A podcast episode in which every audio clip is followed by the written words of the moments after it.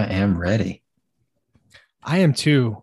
Dave, David, we're, you're going to probably go by both throughout this episode. So, you know, I actually, this was brought to my attention during the days between that we've maybe not introduced ourselves ever on this show. Whoops. yeah. So, my name is Alex. I'm a, one of the co-hosts of this show. If you've heard it before, you you recognize my voice. Uh, my fellow co-host is David or Dave, whichever you prefer. Uh, the two of us met in 2016, 15. 15, began living together in 2016. Have been friends ever since. Got on the bus in 2019, 2020. And here we are. Here we are. Yeah. I mean, I, I don't know if we need to really go into any more background than that at this point in time, but at least it's good to say our names, you know? we're excited to be with you today. We have a, a jam packed episode and a pretty big one. We're going to be joined in just a couple minutes by Dave or David Davis. Uh, he is at Grateful Seconds on Twitter. He runs the phenomenal Grateful Seconds website. We'll get into all that when he joins us, but we're today going to talk about the Grateful Dead's show from June 9th, 1976 at the Boston Music Hall.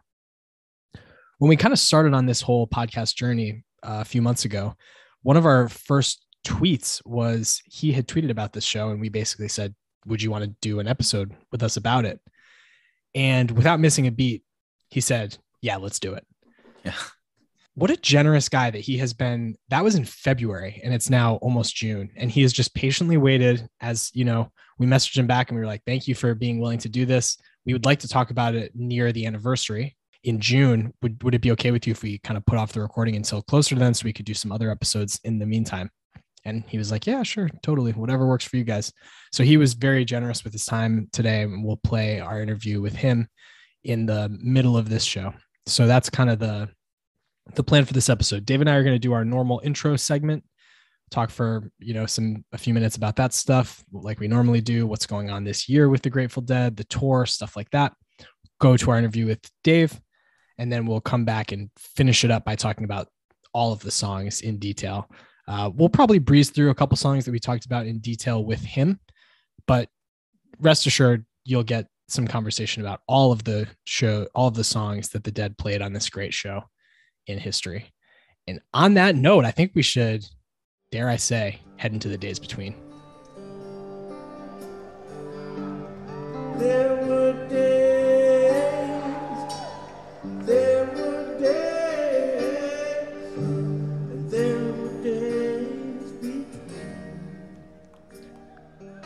Maybe my favorite days between. Probably the best one yet. Yeah, pretty good one. Um, so Dave, you and I got together in the days between, which was very exciting.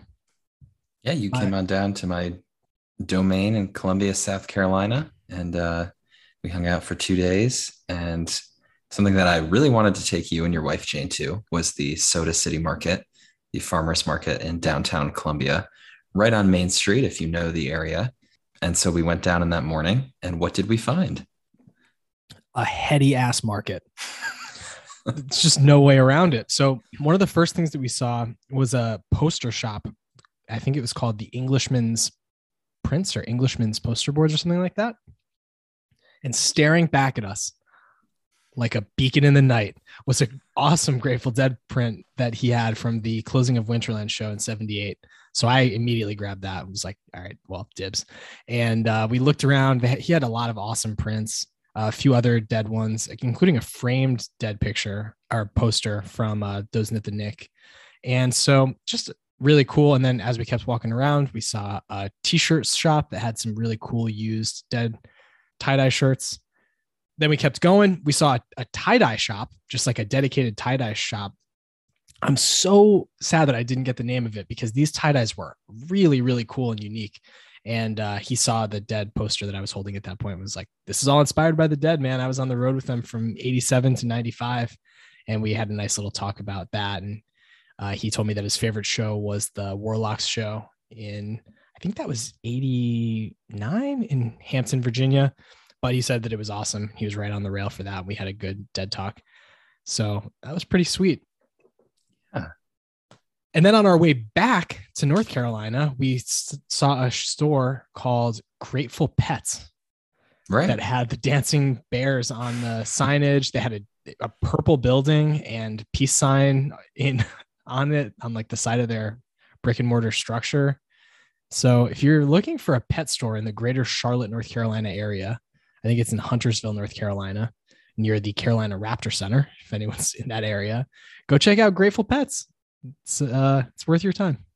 So also in the days between, by the time this episode comes out, I will have taken a visit to upstate New York, a place near and dear to your heart Shout out. Yeah, yeah. and I will be staying with my friends Joe and Faith. Faith's parents get a shout out later in this episode when we're talking to Dave. I mentioned that her parents met at a dead show. That's not exactly true. Um, hope maybe someday we can get one or both of them on to to tell the story themselves. They seem like wonderful people. They certainly have a great family. Faith is a great friend of, of mine and my wife's. But yeah, they they met shortly before this show in 78, I- think that I mentioned. And then you know, instilled in their children a great sense of music. So, anyways, an additional shout out to them because we mentioned them in passing in the in the interview with Dave.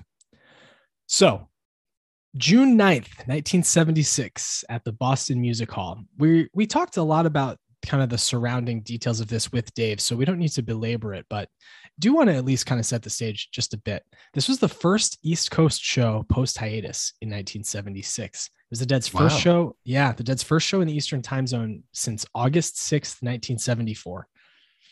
And so Dave kind of described this as the gone fishing period when, you know, Bobby and Jerry, they were all touring in, with different groups, but not as the Grateful Dead. And so he had actually seen the Jerry Garcia band the previous year in 75. And the hiatus, I mean, the Dead were really together the whole time. I mean, they recorded and released an album in 75. It's not like they just went away, but they weren't touring at least. And so this was the first time the East Coast had gotten a taste of live Grateful Dead music in almost two years. Who's in the band? Kind of the the same cast of characters that we talked about in our last episode in 74 with the addition of Mickey Hart now back in the fold. So we're back to two drummer dead for this show. Interesting time in music, uh, this show, June of 1976. The top album was the Rolling Stones' Black and Blue. Number two, really the entire top five is, I, I think, worth breaking down. Number two is At the Speed of Sound by Wings, Paul McCartney, uh, post yeah. Yep.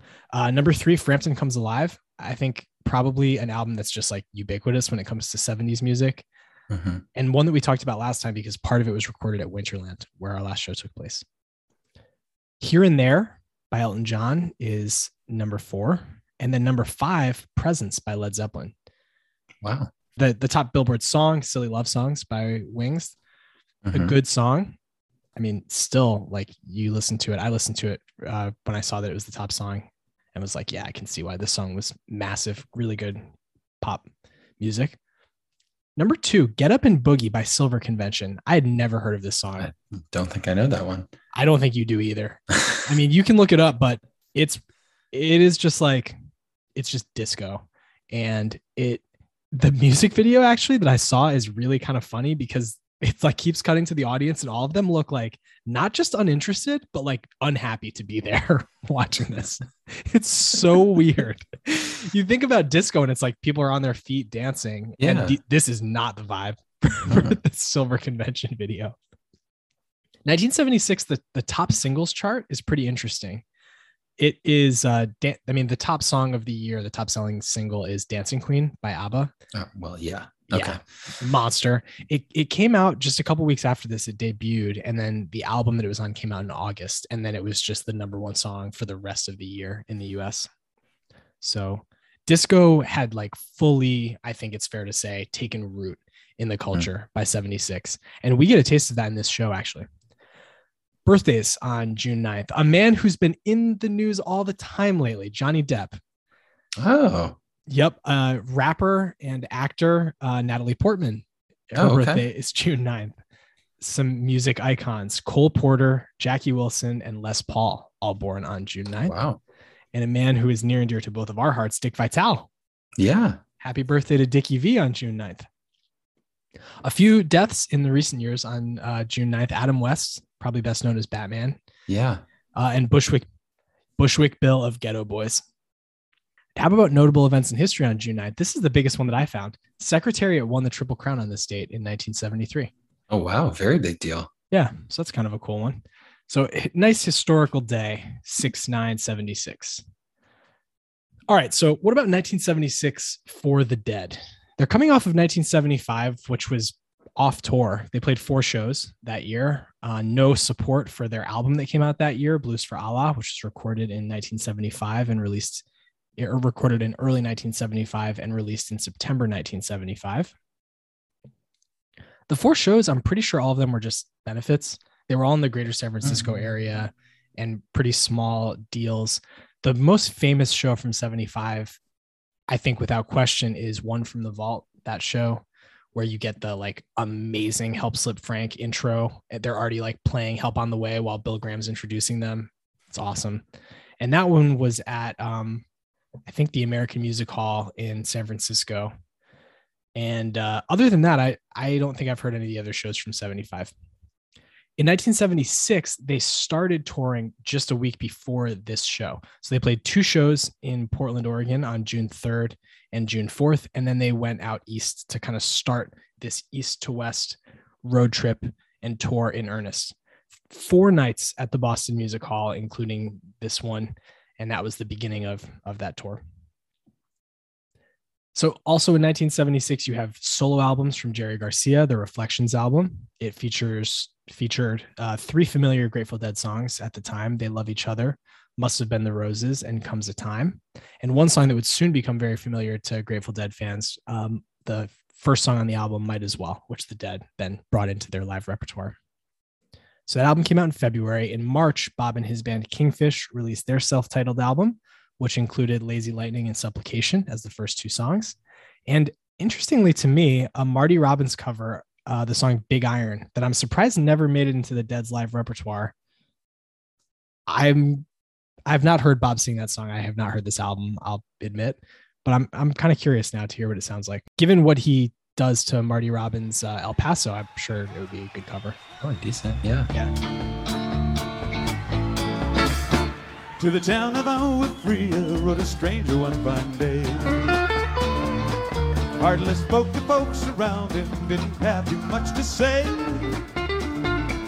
No one dared ask the business, no one dared to make the slip. Stranger there among them had a big iron on his head, big iron on his head. So, two weeks after this show, the Dead's first live album since Europe 72 was released, the Embattled Steal Your Face album. I think Dave mentions that in our interview. Pretty mediocre recording quality. And also, just like the song selections are kind of weird. I own it on vinyl and I've listened to it maybe twice. Not, not Hmm. my favorite. And also, I mean, nowadays with the wealth of live recordings that we have, it's like there's really no need to listen to it.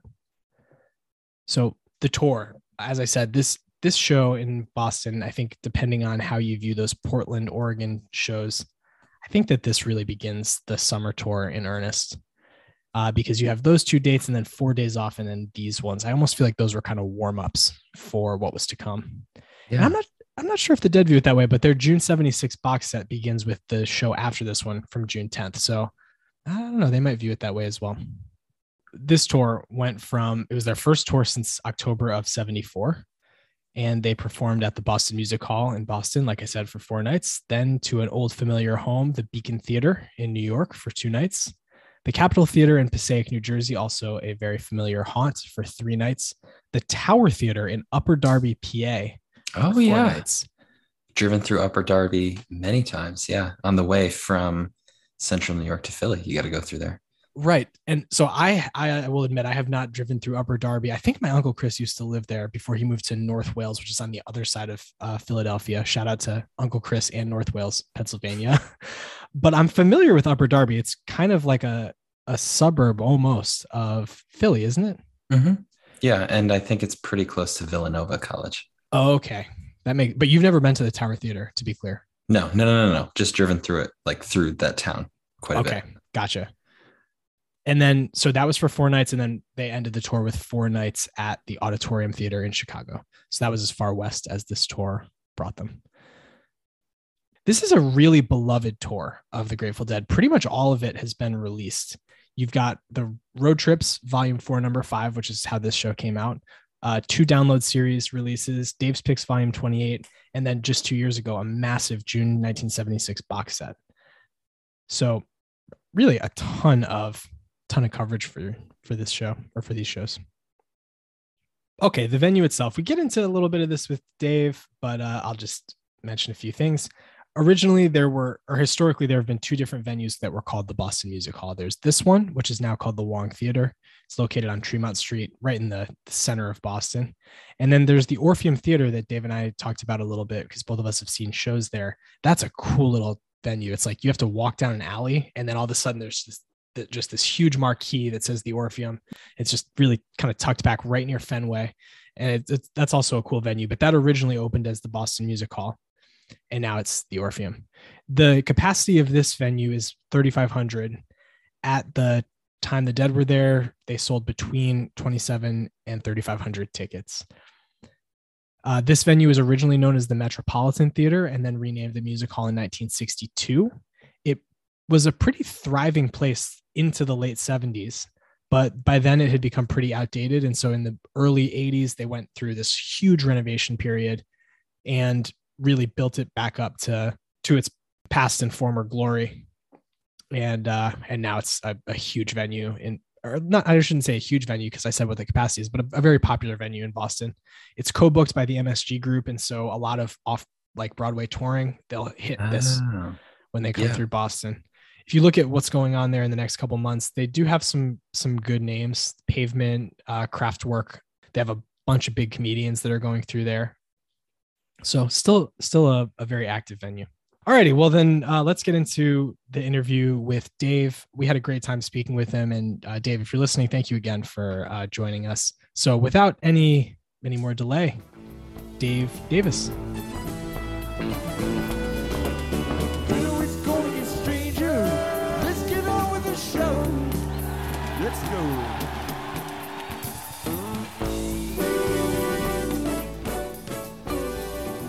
Our guest today is Dave Davis. He runs the phenomenal website gratefulseconds.com and the accompanying Twitter account at Grateful Seconds.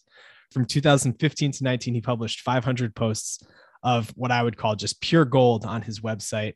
It's a multimedia experience. It'll bring you closer to the Grateful Dead and deeper in your deadheadedness. And um, it's additionally uh, just a go to source of ours when we do research for these episodes. So without further ado, Dave Davis, welcome to the show. We're so happy to have you. Thanks for having me, Alex and David. This I'm, uh, this will be fun. Yeah, yeah, mm-hmm. absolutely. So, quick background um, on how this came to be. You were posting about your first Grateful Dead show, which I just mentioned was June 9th, 1976 at the Boston Music Hall. And we said that it's one of our favorite shows. I think when I started to really, you know, get on the bus, get into the dead, this was my first favorite Grateful Dead show. And we said, Do you want to talk about us with this? And you said, Yeah, let's do it. And so so now here we are. That was kind of the the thing that kicked us off. And what what I was kind of surprised by when I read, you know, as I've read your website, you had actually been to a JGB show before this 76 show, right? Your, your first exposure. That's because I was 16 years old. I went to prep school outside Boston. And before that, I lived in Maine. And so there weren't, you know, I could see people like Aerosmith and Queen in Maine, but, or Foghat, but, but there weren't any dead. And I had just started getting into the dead when I started to go to prep school in the fall of 75. I was in a record store in Cambridge and I, and I saw some ticket thing on the wall that said, Jerry Garcia band's going to be playing in in uh, Boston. So it, and so Garcia was playing, and, and also Weir, you know, outside of the Dead during that kind of gone fishing period after the Winterland '74 shows. So um, it was the only available Dead related thing I could see was that or that that original Jerry Garcia band with Nicky Hopkins. What a tremendous band that was! Yeah, absolutely. You you've written I think before about the impact your brother had on your fandom. Did he kind of start you off getting into the Dead and Jerry Garcia, or was it was that not the case? I have a brother named Ralphie, but he's younger than me. I oh. was more um, focal point of my group of friends who first saw the Dead, and then four would go the next time, and like that. So, gotcha. You you're the one who expanded the web outward. Correct. right also also at Andover uh, when I was in prep school, quite a few people were into the Dead, but I was known as the guy who was into the Dead first. So How did, and how did that happen? I mean, how did you how did you dive in so deep? You know, wh- who or who brought you in that deep? Okay. Well, if you go back to when I was about 14 years old, 1973, in the summer, I was a little bit of a juvenile delinquent, and a, a friend, Doug Seitz, and I broke into the Bates College radio station at in Lewiston, Maine, and found all these albums in the middle of the night, and all the all, there were all these Grateful Dead albums like Europe '72 that had big black magic marker that said, please do not steal this record. So obviously I stole it. And, and it was embarrassing. My father worked at that college and like I was found out about a week later and I had to go bring everything back. And, uh, but that's where I originally was Europe 72 saying, well, the uh, uh, ice cream kid, this is all cool stuff. And, you know, like most rock fans back then, we were listening to like the first Led Zeppelin record and you know various little rock things, Aerosmith, New England stuff like that. And then, but then I just happened to start listening more and more to the Dead. I, I you know, I heard American Beauty, I heard Europe '72, uh, uh, and I just loved that stuff. And then Garcia played at the Orpheum in Boston when I was 16. That fall, my first fall at prep school, and and uh, and I went from there. And um, and actually being being able to go into Boston and Cambridge all every weekend in '75 when I was you know 16 years old. I, I went to used record stores, found all kinds of bootleg Dead albums, and uh, you know all kinds of San Francisco-y bands and that's how I started liking them. And uh, I was very fortunate to um, to see a whole bunch of shows after that. That's great. So you mentioned the Orpheum, and the show that we're talking about a lot today was at the Boston Music Hall. So two different venues. The Boston Music Hall. It's now I think called the Wang Theater, and it's Correct. more in the theater district, kind of on Tremont Street. Yeah. Can you can you tell us about this venue? Because I've never been, and I've, I've seen pictures. It looks beautiful on the inside. This like very ornate lobby. Yeah, yeah. you're right. It was really nice too. But yeah. I mean, the music hall, I saw some tremendous shows there. And um, uh, the Bob Dylan Rolling Thunder Revue show. Oh, wow. And, you know, a bunch of dead shows. But um, what was really good about the music hall is that when, because I when I went to prep school, um, it was it was right one bus line right to the combat zone in Boston, right near where the where the music hall was. Just a beautiful place. I mean, I think there's like 30 rows on the floor and balcony. And my first show, I was lucky to see the Dead in on orchestra, like albeit wow. near the.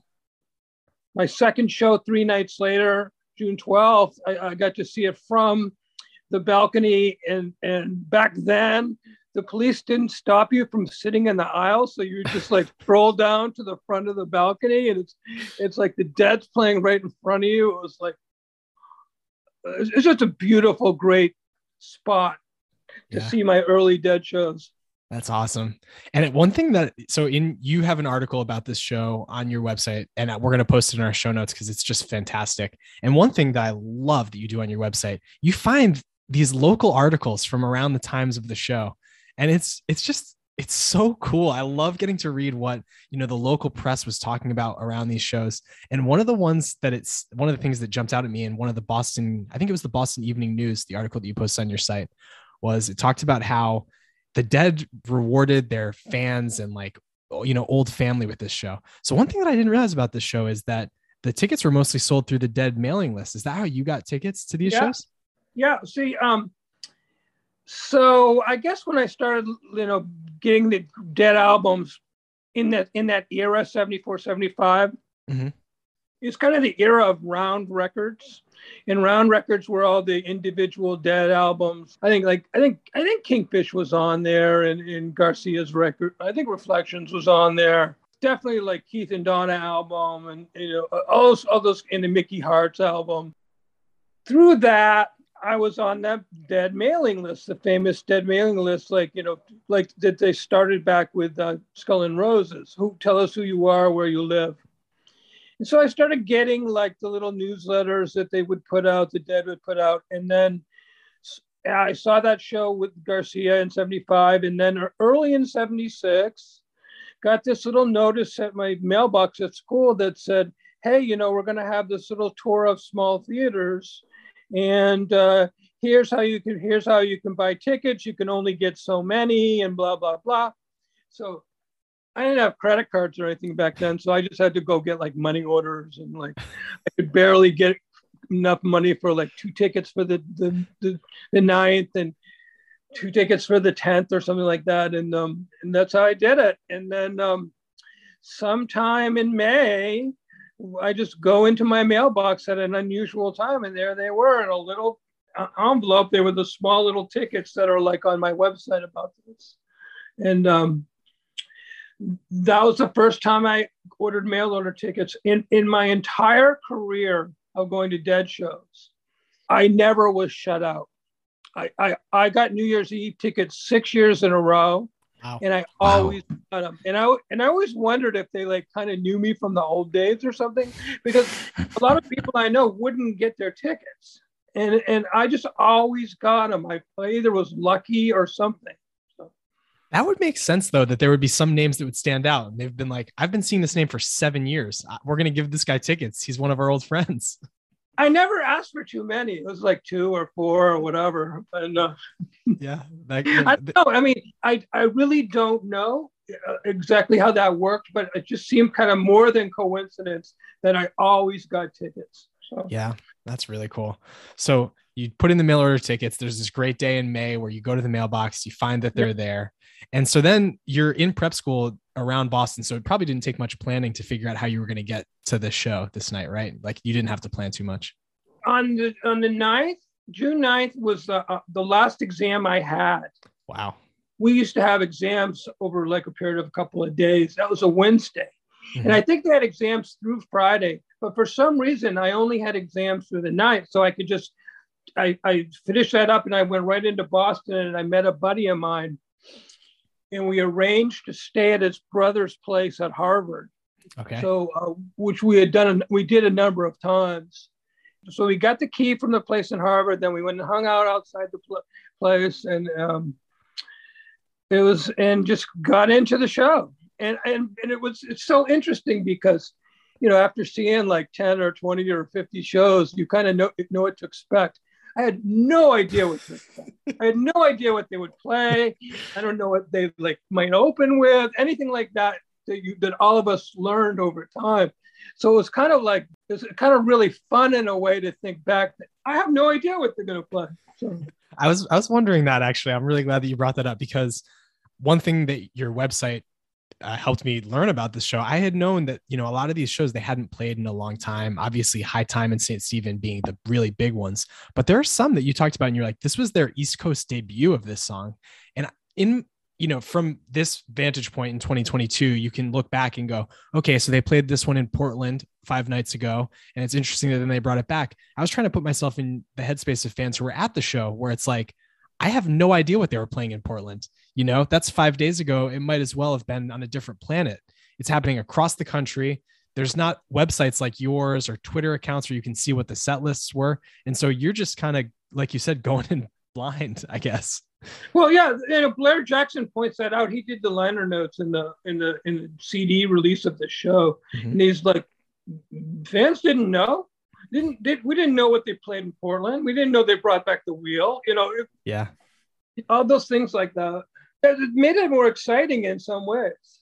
Yeah. I can only imagine. I mean, and it's an exciting set list, really. Have you, do you listen to this show very often, um, given that it was your first? Yeah, I I listen to it quite a bit, and a lot I a lot I will listen to the first five songs or and or uh, the beginning of the second set. I mean, those really those really focal points of the show. Yeah, I can see that. A lot So- of walk, and I'll I'll listen to like you know forty five minutes of that or something. You know, that's like.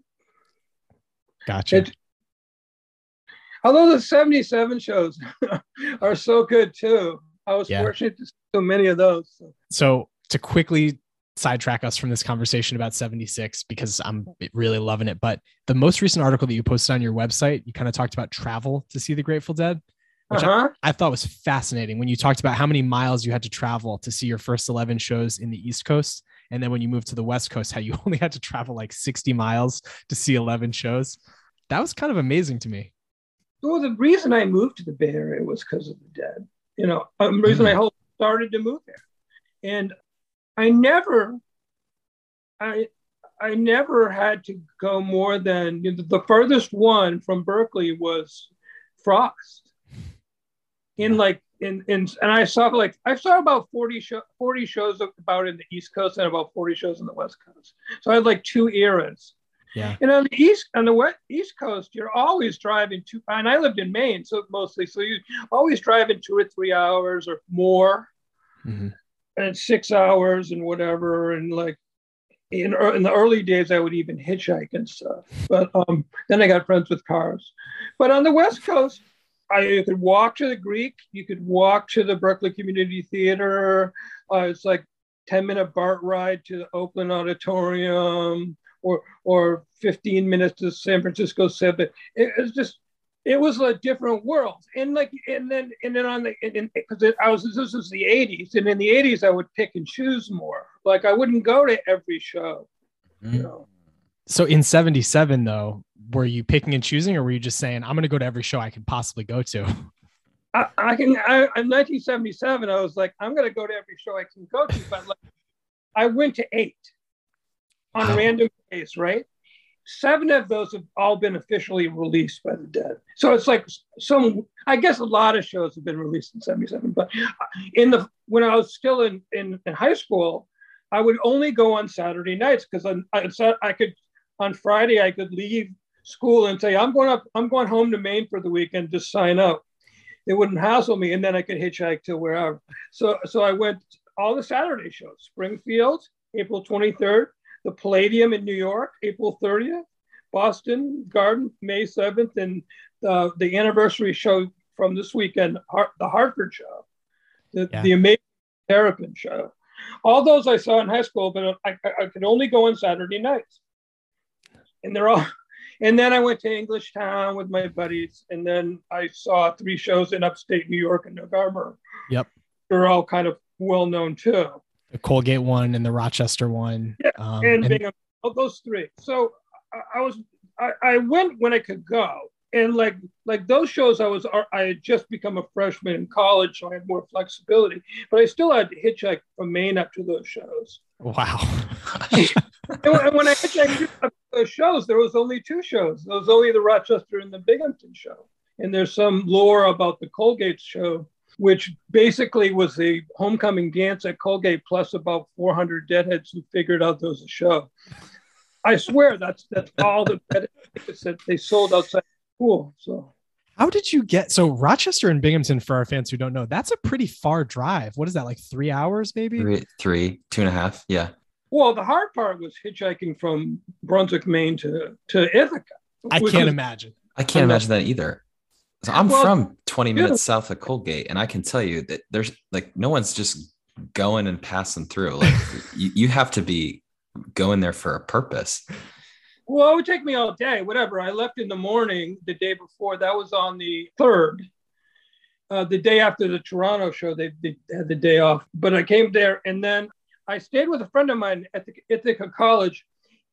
And I didn't really remember how I, we had gotten to all the shows that week until his friend was on a dead podcast called On the Lot or something. But um, Yeah. he was the guy that drove us to all the shows. So you just had to have a friend.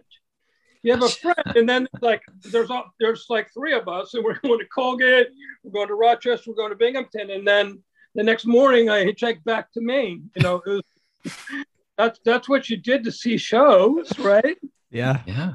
It's amazing. I mean, th- those those memories too. I can only imagine the fun of figuring out how to get there, how to get back, is part of what makes them so memorable and special. Yeah, yeah. I literally I had to hitchhike to uh, that in '77 to to New York City for the Palladium show, and back from Hartford for that show. I mean, it's like and all the upstate New York shows. Amazing. So, okay, let's get back to uh, 76 because uh, this we're so excited to talk to you about this show. So, you said uh, that a lot of times you listen to the first five songs in set one, Yeah. which is just a powerhouse. You've got Cold Rain and Snow as the opener, then Cassidy, Scarlet Begonia is so early in set Very one. early. So, the Cold Rain and Snow open is excellent. Do you remember, like, were you very familiar with that song when they started playing it? Did you immediately recognize what it was?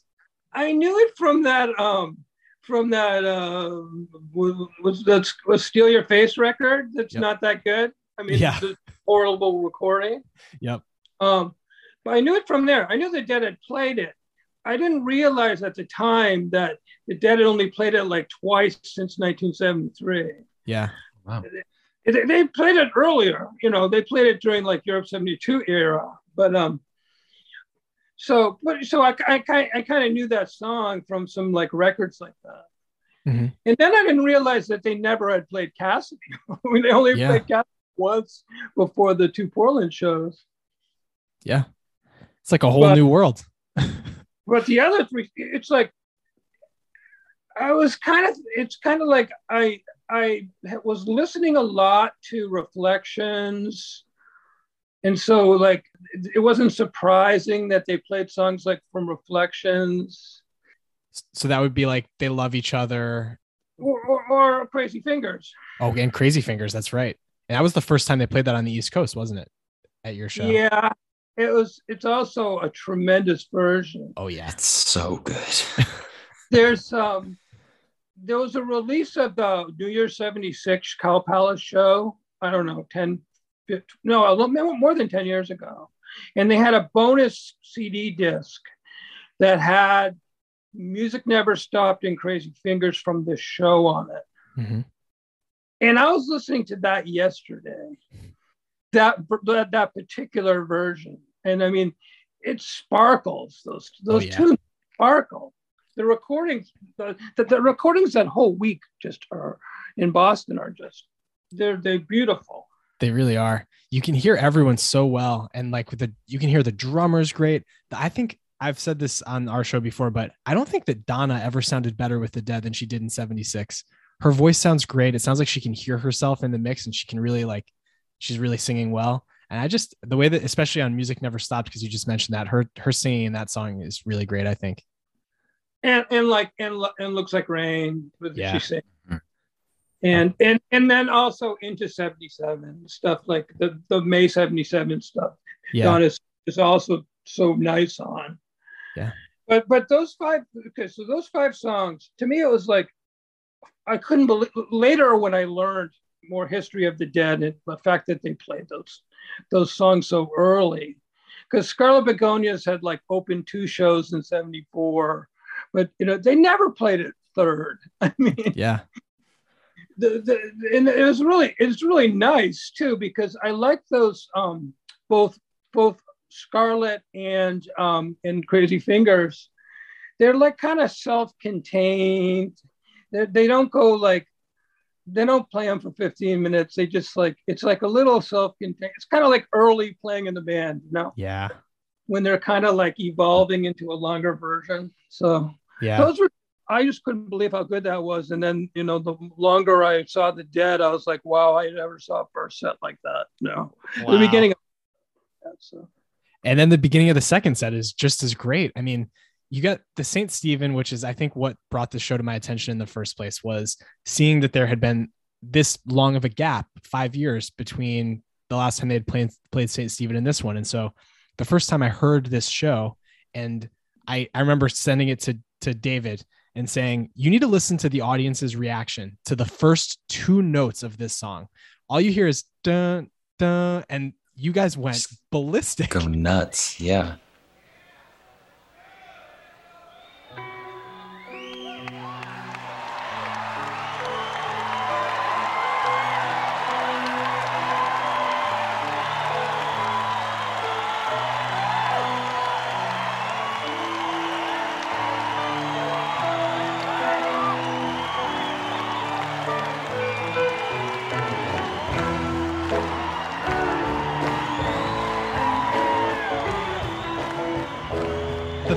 This fan base was this tuned in to what was going on and pre-internet, pre-anything, they recognized that you know, you guys recognized you were seeing something special. They haven't played the song in so long, and here we go.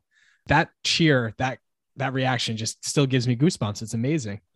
Yeah, but look look at the audience in Boston, and you know that that that remarkable '74 show at the Garden, and um, the '73 one where they play like this like unnamed jam for 45 minutes.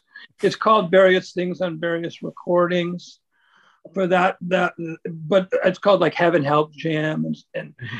and and then all those those three shows they played at the Boston Music Hall at the end of '73 that they opened and ended the uh, the the series of shows with Morning Dew, Mhm. and then even before, you know, yeah, but, I mean, 69 at the Ark in Boston. Those are great shows. so Boston was always a big dead town. I mean, huge, huge dead town. So um, I, I'm almost speechless when we talk about that St. Stephen. And like I knew it was special just from from the um, the reaction. And unfortunately, when on when the Dead released it on Road Trips 4.5, they kind of they chopped off all that stuff. I think they should have put it on. Like that's why I on my website I have that little blurb at the beginning.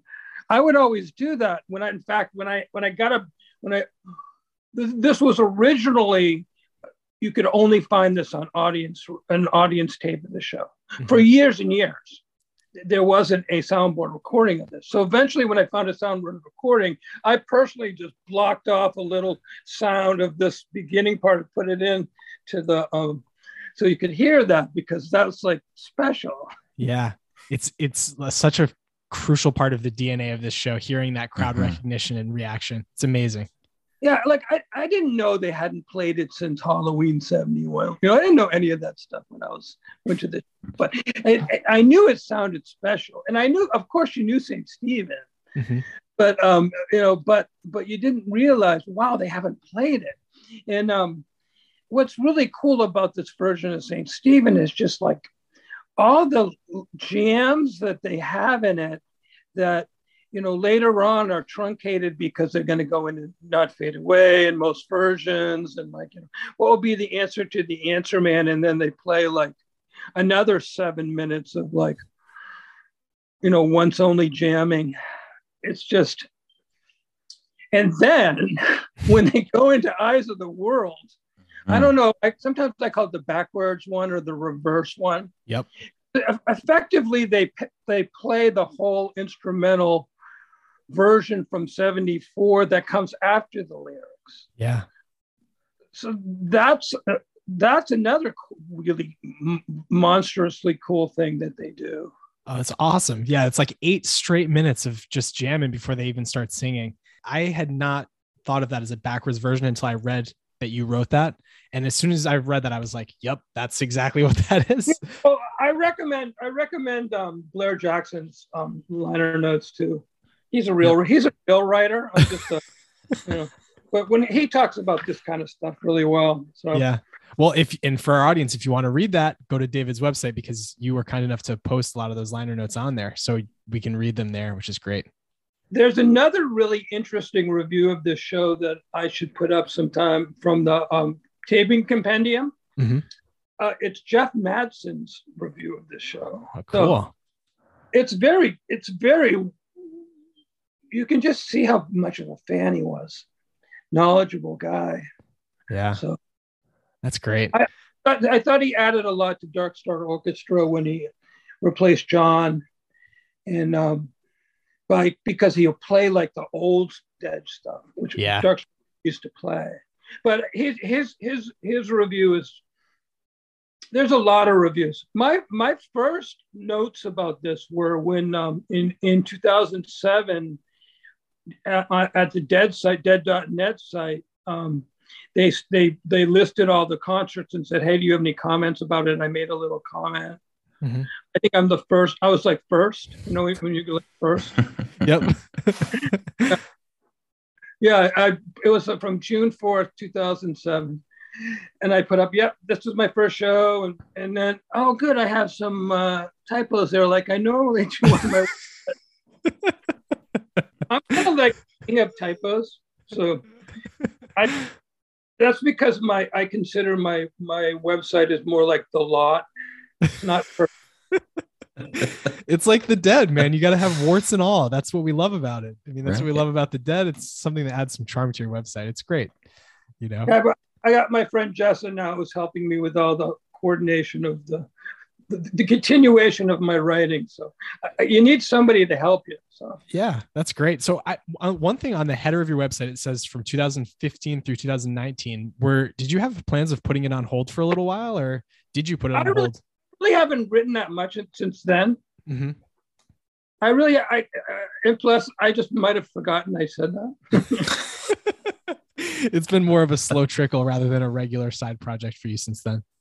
Yeah, well, I, I kind of finished what I wanted to do for that project, and now I'm I've, I'm actually retired from working, Oh, and congrats. Mm. and I'm working on a what I hope will become a, a book project on the dead. So Great. Nice. Wow. Well, we'll be excited to kind of keep following along. And yeah, you can wait five years and say it. So. hey, five years, that's fine. I will wait five years. I'm ready for it. So, a couple more uh, questions for you about this show and then just about yourself and your history. So, you, you get Mon- Monster St. Stephen into Eyes of the World, into an al- also great Let It Grow. Really, the whole second set of the show I thought was great. But then, what did you make in the moment of the Franklin's Tower encore? To me, it was like they ran out of time. That's what I thought, and and and turns out that was the only time they ever played Franklin's Tower Great. as an encore. Yeah. And they never played Help on the Way, Slipknot Frank as an encore either. So it's the Yeah. only time they ever played it as an encore, which is kind of interesting. Yeah. It, it, it is and it, it sounds great. I mean, it, it feels like kind of natural, I think. Um, and it's a great version. Uh, Jerry's voice sounds tremendous in it. Um, but yeah, it's kind of cool. Does it make you appreciate it a little more when you look back and you're like, that's the only time they ever did that? I, I love all that stuff, and like I, t- I take claim to all that stuff. Look, you know, all, all my friends are not, all my dead researcher friends, when they say, "Oh, this is the only time," blah blah blah, and I go, "Oh yeah, yeah, I was there."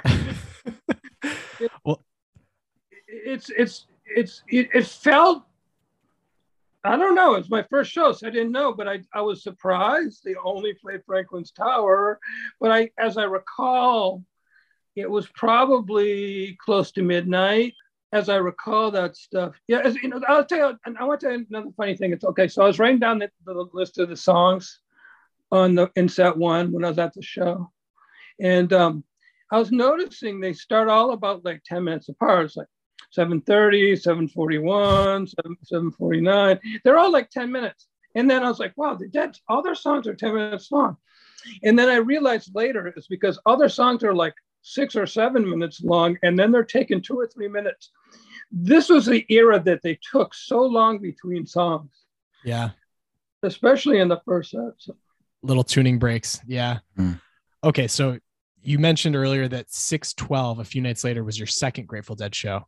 Yeah. And the encore for that show is equally amazing. You got a Sugar Magnolia into US Blues into Sunshine Daydream.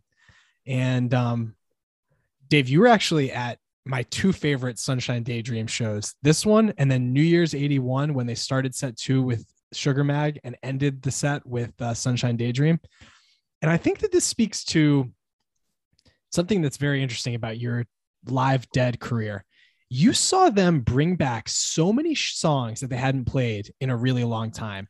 You wrote an article about it one time. There were like 10 show, 10 songs that they hadn't played in like 5 years or more and you were at the show and they brought them back. You saw all these special things like what I just mentioned. Are there any things like that that particularly stand out in your mind where you look back and you go that was like really really really special? Well, this show, the, the, the June 9 show is really special for that. I don't know. Okay, so like I, I was really lucky because like I saw I saw them play St. Stephen three times. So, so the first show, and then I saw it in in the Palladium in New York, April 30th, 77, and then I saw the last one they played in uh, in 83 at Halloween in Marin County. Wow. It's like you know, in '83, I wasn't impressed with too much what they were doing. You know, I was, I got, I was spoiled. but um, I mean, I love I love all those cool things they did. Like even like on the second show, I saw it on the June 12th when they play. Not only did they do that little, you know, U.S. blues in the middle of of, of Sugar Magnolia, you know, split. They also played "Let It Grow" into Wharf Rat into Comes a Time. So when like you play two Jerry songs in a row like that was a pretty rare thing. Yeah. You don't realize it yet. Still, I was too young to really realize it. By 77, I knew they were special. In fact, I forgot my four St. Stephen in, in Binghamton, New York. Th- those shows, like just little runs, little the, the, runs in upstate New York wasn't exactly what they played, but they played everything. And like, you know, they would do like that Rochester show where Phil opened the second set with his own bass solo for a while. Yeah. All these things like that and then in, in the West Coast, there was a lot of stuff too, which would either occur mostly at New Year's shows or just shows at the Greek, where they just it wasn't necessarily that they you know play China Doll and and Comes a Time and Morning doing the same set, you know, which is cool, but but but it's 85, so it's less cool. to me, like I'd rather just see another 77 show, you know, in that kind. That's fair enough. I don't know. It's a really good question. I was very fortunate, but I'm also I think there was a lot of other deadheads who were fortunate like me. I just had time to to spend writing down and researching and figuring out what I actually saw. Yeah, well, that's fair. Uh, I'm I'm very appreciative that you did have the time because I love reading about it. That uh, another thing that was a highlight for me on the June 12th show is Mission in the Rain. I I'll admit I had never heard the Dead play that song. I'd only ever heard JGB until I listened to that set list to prepare for our talk today. And I like John Kahn as much as the next guy, but what Phil does on the bass on that on that show at June 12th is uh it's something special. That's a great version of that song.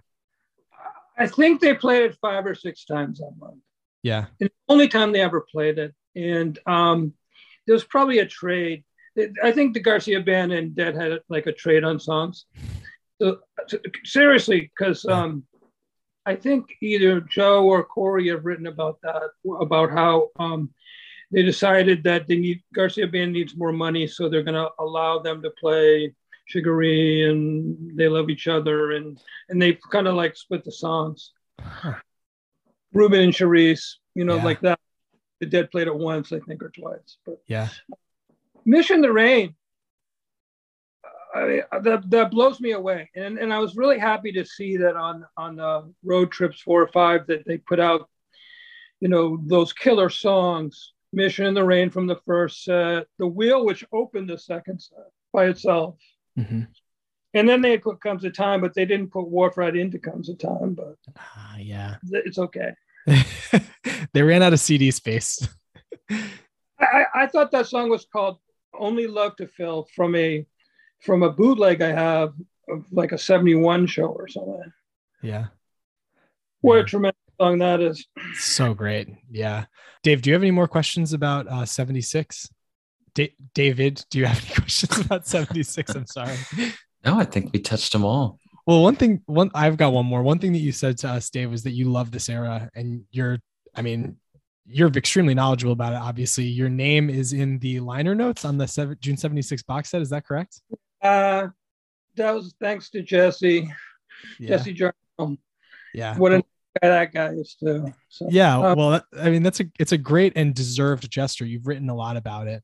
What about the what about 76? Is there anything about the way that they were playing, the way the set lists were constructed that makes it like particularly special or particularly beloved for you? I wrote a piece on my website once about like 76 things that are make, that make 1976 so awesome and I wrote it a while ago. So, but um, what I like about 76, okay, so 76 in the in the in the shows I saw in June, and then I saw a, show in August at Colt Park. You know, uh, there's they're playing a lot of songs. They're playing all these great songs, some of which they aren't. They're going to stop playing. Mm-hmm. Um, and you know all that St. Stephen stuff. There, there's not that many songs, but they're flipping them around in really interesting ways. And they're doing these like crazy fingers into Big River, 20 minute first set blasts and stuff like that. Yeah. But what's really interesting to me also is after August. Uh, No, no, actually, the July shows in, in San Francisco, and then the fall show, the, the fall tour, which I didn't really know about during the time. Uh, During the time, you didn't know. So, like, um, I only learned about what's going on in, in, in July and the fall when I got my Dead Relix issue, like three months later, that would say, like, okay, the Dead just played at the Capitol Center in Landover, and Bobby has a beard, and um, and they're playing It's All Over Now, and you know they're doing all this. The, the, the stuff they do in the fall is just really worth checking out. You know, all those shows like the the show in Detroit on the third, and in Columbus, Ohio on September 30th, all those shows leading up to the shows with the Who at the, and a little bit later, which are also pretty amazing, where they do stuff like uh, dancing in the streets into Wharf Rat in the first set, which they did first night, stuff like that.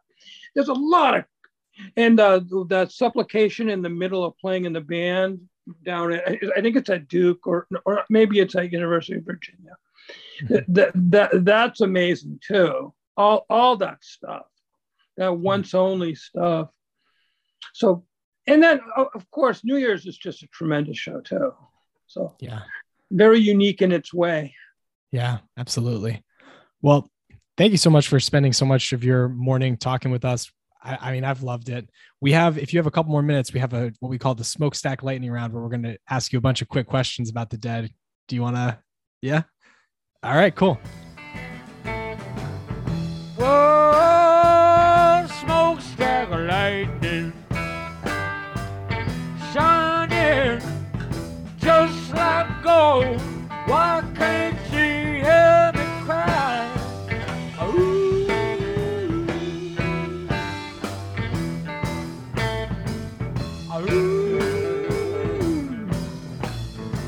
Do you have a favorite dead studio album? Dead studio album. I don't know. Maybe the, maybe maybe a, a Moxa a Mox Mox Moxa. Okay. Uh, Was that one that was stolen from the Bates, the Bates College radio station? So and, and and and I just want you to know I've recently made a large donation to to to the library. I mean to the radio station. Penance. Beautiful. That's great. Well, we love supporting college radio. So that's also great too. And Bates College, good for them. Do you have a favorite official live release, whether at Dave's Picks, Dick's Picks, Road Trips, anything like that, or a box set even? Well, I always liked um, Dick's Picks three, Yeah. the May twenty second show in in Florida, Pembroke Pine that has that those four Garcia songs in a row, including just the inspiration part. Yep. You got a, a nice, fun, uh, funiculi funicula tuning session in that show too, Oh, which I that's always thought was really fun. True. yep. Um, okay. What is there a live show that you think you've listened to the most of all the live shows over the years? Jeez, that's a that's a that's a hard one. so um see, maybe a 70, you know what, it might it might be one of the the November 77 shows in upstate New York. Listen Yeah. to those.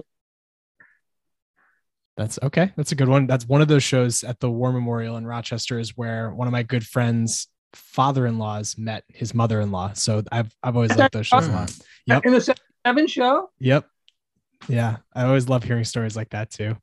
Okay. Do you remember uh, a live show that you were particularly excited to see in person when you were going to it? Like everyone. it's a great answer. Probably you know, like you know, going to see him at like uh like Englishtown. You just knew they were gonna be good, you know? yeah. The energy must have been just incredible too to go there with so many people. Oh yeah. That Yeah. that that was like our like a mini little Woodstocky thing. So. Yeah. Very cool. Okay. Is there a dead song that you've been listening to a lot lately? Like one song in particular that you've been you've been listening to quite a bit? Well, I listen to if I have the world to give a lot lately. Yeah. Great. Okay. Nice. Um, favorite band that is not the Grateful Dead. Oasis. Really? Wow. Okay. Wow. Okay. Nice. I didn't know them till last year, but um, for Mm. some reason I like Oasis. So uh, They're totally Hey. they're great. Yeah, as far as uh like uh that's one of my sister's favorite bands. So I'm sure that she'll be happy to hear that. Shout out to you, Amy. Is there a venue that you did not see the dead at, but you wish you could have? Winterland. Yeah, that's a good one. Okay. Dave, do you have any other smokestack lightning questions? I've only got one last one. I think my last one is the same as your last one. So go ahead and ask. Okay. Is there a show or a set of shows that you think would be good for us to talk about, for us to dive into for for this show? Is there an era that you haven't really been uh, that you were interested in? Because if you give me like a little era thing, I can Yeah. give you okay, that you're thinking of doing. Early 80s would be great. We don't have anything about that yet. And I know that you saw a lot of great shows um, in that era. Yeah, I, I, I like I, I like the Greek. I think those those shows are interesting. People have talked about them a lot. 82 recently because it was the anniversary. Right. Wait, you haven't covered 73 though, have you? No, we have not. No? Okay. There's this interesting period right prior to the invention of the playing in the band, Uncle John's band, Morning Dew, little song cycle. It's starting in the October. If you look at the, uh, you know, look at the set list starting late October to the middle of November, where the, you know the Dead played the, that a few times, three times Mhm. there's a really interesting period where the dead are like playing around with the songs, trying to figure out what to play. Like they're like playing Morning Dew into playing in the band, into you know, or Uncle John's, and you know, they're like doing this, which I think, I think that's interesting. That's it's kind of an interesting um, evolution of, of of how they're playing songs. Just like when you know in '77, when the Dead. Uh, invented uh, Estimated Prophet and, and Terrapin Station, how they can figure out how where to play it. Right. I think that's it. That's important. You know, is it a you know estimated was at first a first set song mostly. Terrapin was everywhere. End of Yeah. the first set, open in the second. You know, Uh, because yesterday I was listening to the Hartford show. They're like they have they have a grasp on all the last song of the May tour they have a grasp on all the songs. And so, like, these two new powerhouse songs are like in, in the mix now. So they're like trying to figure out exactly how to play them and when to play them. And that's the kind of stuff I liked about the Dead. But you didn't know whether they were going to open with Terrapin or, or whether they were going to encore with Terrapin, you know, like that kind of thing. Beautiful. Well, we will definitely do that. Uh, I'm excited to talk about it. And thank you for bringing it to our attention. I, Feel free to talk to me anytime. awesome. Great. Well, it was, Will it was such a pleasure talking with you. Thank you so much for spending some of your morning with us. And um, everyone go follow Dave at Grateful Seconds. Go read his website. It's, in my opinion, the best Grateful Dead website out there. So, Dave, thank you so much. Enjoy the rest of your day. And uh, hope that we'll talk to you soon.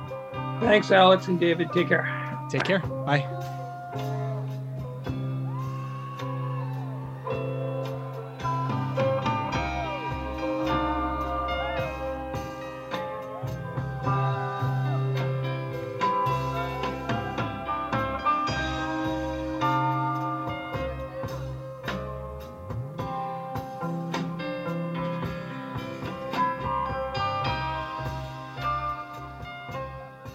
That's Dave Davis. We are so grateful that Grateful Seconds, the man himself, took the time out to come and be with us. Um, and now let's dive into everything that he was talking about with this fantastic first five songs of set one. Yeah, it was interesting that he said it that way. The first five songs. He's totally right. He is right. I mean, I, I, I think it's the first nine songs of set one. I think it's the first all songs. but it's the first five there is like some something particularly interesting going on there. It starts with Cold Rain and Snow, which we mentioned. This is tied for 16th highest on Heady version. It's a great recording. I think that, that might be part of it. The the audience recording that we have or it's a I guess it's a matrix because they have a combination of audience parts and soundboard parts, which is fantastic. That's on the live archive. You can really hear the crowd how excited they are Mhm. at Cold Rain and Snow. And I think that something that Dave mentioned when he was talking about the mailing lists, and he was talking about how how crazy Boston was for the dead as it is. But then the fact that most of these, if not all of these people, had gotten tickets through a mailing list, like it's their real fans. It's like, you know, the heads that are at this show, which is awesome. Um, and very innovative. You know, it, there there's a point in he met Dave mentioned uh, Blair Jackson's liner notes to the show on the road trips version. He was like, the Dead could have sold out the Boston Garden these nights if they would have wanted to. It was much bigger, but the acoustics were way worse, and it would have been not as good of a like musical product. And I think that it's indicative of the fact that when they shut it down for the hiatus, part of what they were trying to do was, you know, they went from the wall of sound to the sound system that they had on this show, which is much more nimble, but also a much more nimble crew. They didn't have to pay salaries and deal with like 40 people in their road crew anymore because they didn't have the wall of sound.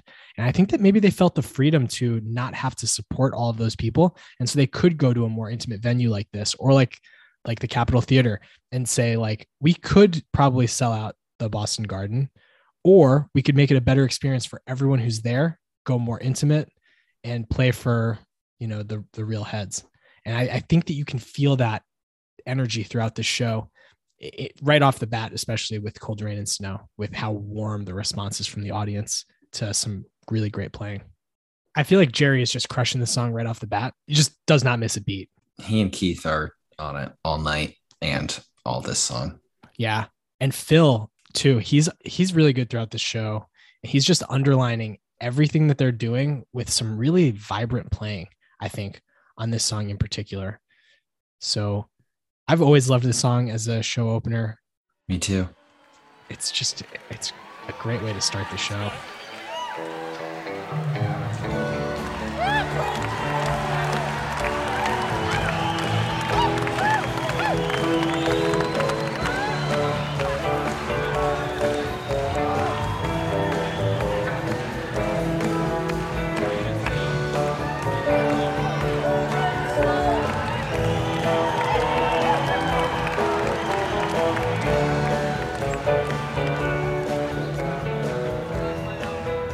Okay, so Cold Rain and Snow, great opener.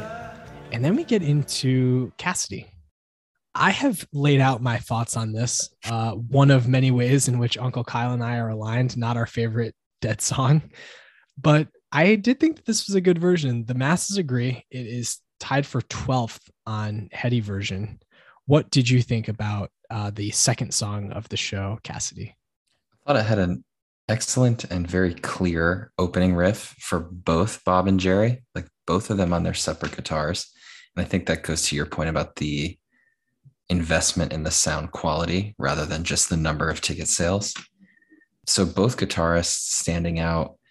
Jerry and Keith each have separate moments where they shine. Um, and it's kind of cool how they balance each of them to kind of come into a bit of a triumphant ending I kind of share your thoughts of this song. This is not my favorite song. Overall, I thought this was a fine version. I actually didn't think it was anything special, but the masses disagree. Well, I think that the interplay between the drummers is super tight on this song, and that kind of helps it. But the other reason I think the masses probably like it a lot is because, like a lot of songs on the set list, this was the first time they'd ever played it on the East Coast. Mm. They debuted the song in 1974, the first Wall of Sound show in March of 74. But then they didn't play it again for the rest of that year. Uh, it was a, you know, a song from a Bob solo album. And then they brought it back those two shows in Portland before this. And then this was the first time, this was only the fourth time they'd ever played it live and the first on the East Coast. And so this was not a new song per se, if people had listened to Bob's solo album, but if they hadn't, it could have been all new hmm and definitely new as a live experience for I would think pretty much everyone in the audience. And so maybe there's something about that energy going on. I do really like Bob and Donna's harmony on this song. We've we, you and I have talked about that before, just liking the versions with her better than the versions with Brent. But we don't need to belabor it when the next song is an all timer. song number three, Dave mentioned this in our interview with him. One of the earliest they've ever played it, as though he was reading your mind when you asked me about that earlier this Yeah. weekend. Scarlet Begonias. Phil? Question mark? Exclamation point.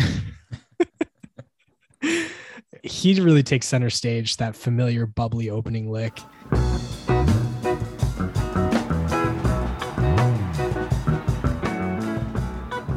Um, but he's just taking it for a ride and it sounds great. It's so when you if you for some reason were to listen to the show and not see that this was coming third and then that opening bass line hits your ears I dare you not to smile.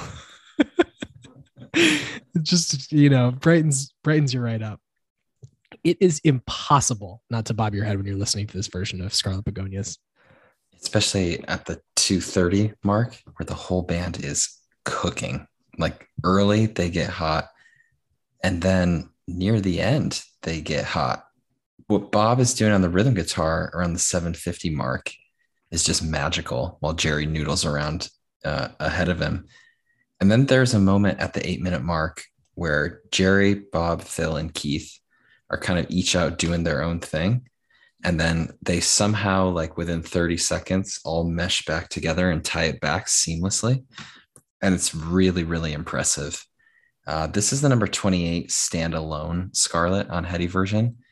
And i think that's more to a testament of the song scarlet begonias than it is like they're playing here because they are playing really really well Yeah, they are. There are 300 versions of Scarlet, so that is in the top 10% Hmm. of versions, which I think is always interesting to to note where it fits in, not just numerically but percentile wise. And I do think that that is warrant. Every bit of that is warranted. It's Mhm. great. If anything, it should. I think it should maybe be a little bit higher because the top 20. No, is it top 15 that are on the first page or top 25? yeah top 15 I think that it's probably in page one territory, but page two, that's still quite good. I think this is the the crown jewel of the first five, and and maybe of the first set. disagree Ooh, but i think it's like i don't know what's next to the crown jewel the vice crown jewel That- that's what i think it is fair enough. Uh, I'm gonna guess that this next song is not what you think is the crown jewel, but it is a very good song. It's a very tight music never stops, but no, I don't think it's the crown jewel either. On the Queen's crown, then you have these two, music never stopped and Scarlet, offset on either side potentially of the Yeah. of the the crown jewel. Um, we're really belaboring this this metaphor. uh, music never stopped is like more off to the more around the back of the head, like kind of above the ear. It's okay. It's the new But era it- logo on the side of a hat. Right, exactly. Again, more to a testament to this strength of this first set. Then this music never, never stopped, which is really, really solid. And it's solid because Bob and Keith are in sync. And this is like a little bit slower tempo. Music never stopped. And so with this song, with the, the kind of natural rest notes, there's room for error. Like there's room for them to be off sync and maybe be a half second ahead but they're not. They just don't miss. They are really, really locked in. And while they're all doing that, Phil is just grooving on away in the background. Phil is just killing this song. Everyone is. Every like everything about this song is a really good version. I think this is only the fourth time they had played it live and another East Coast debut of the music never stopped. Um before Bob even starts singing, Jerry lets loose one of those Indian bead strings of notes that we read about a couple months ago. And just it sounds great. He wastes no time getting into it on this song. I love the interplay between Jerry and Bob on uh, on this song guitar wise. I think this song is a really good example of how additive both of their playing is. Each of their playing is to the others, the the others' um, musicianship and guitar playing. The only other note I have on this is even the tuning at the end of this song kind of rips. like there, there's nothing about the show that is like like plain. You know, it's just even the tuning at the end. I was kind of like, this is pretty good. So uh, shout out to Music Never Stopped, a great version and a really nice East Coast debut of that song. Another East Coast debut is up next, and this is what I think you're going to say is the crown jewel. This is the crown jewel. Well, my crown jewel of set one. This crazy fingers is fantastic. It is. It's undeniable. This is the third highest ranked version on Heady version. Maybe too low. Maybe. It's really, Um, really good. these slow and melancholy blues and like the minor chord compositions where Jerry's like smooth and sweet voice juxtaposes the like kind of clash of notes that hits your ears. It's truly beautiful. Like he can capture raw emotion and then present it to you so innocuous and like so gentle while like delivering sadness to you. It's just, it's breathtaking, really, from start to finish. Like right at the 420 mark, well, or like right around there, the lick that he does in the solo is just so good. I had to like go back and rewind it like five times.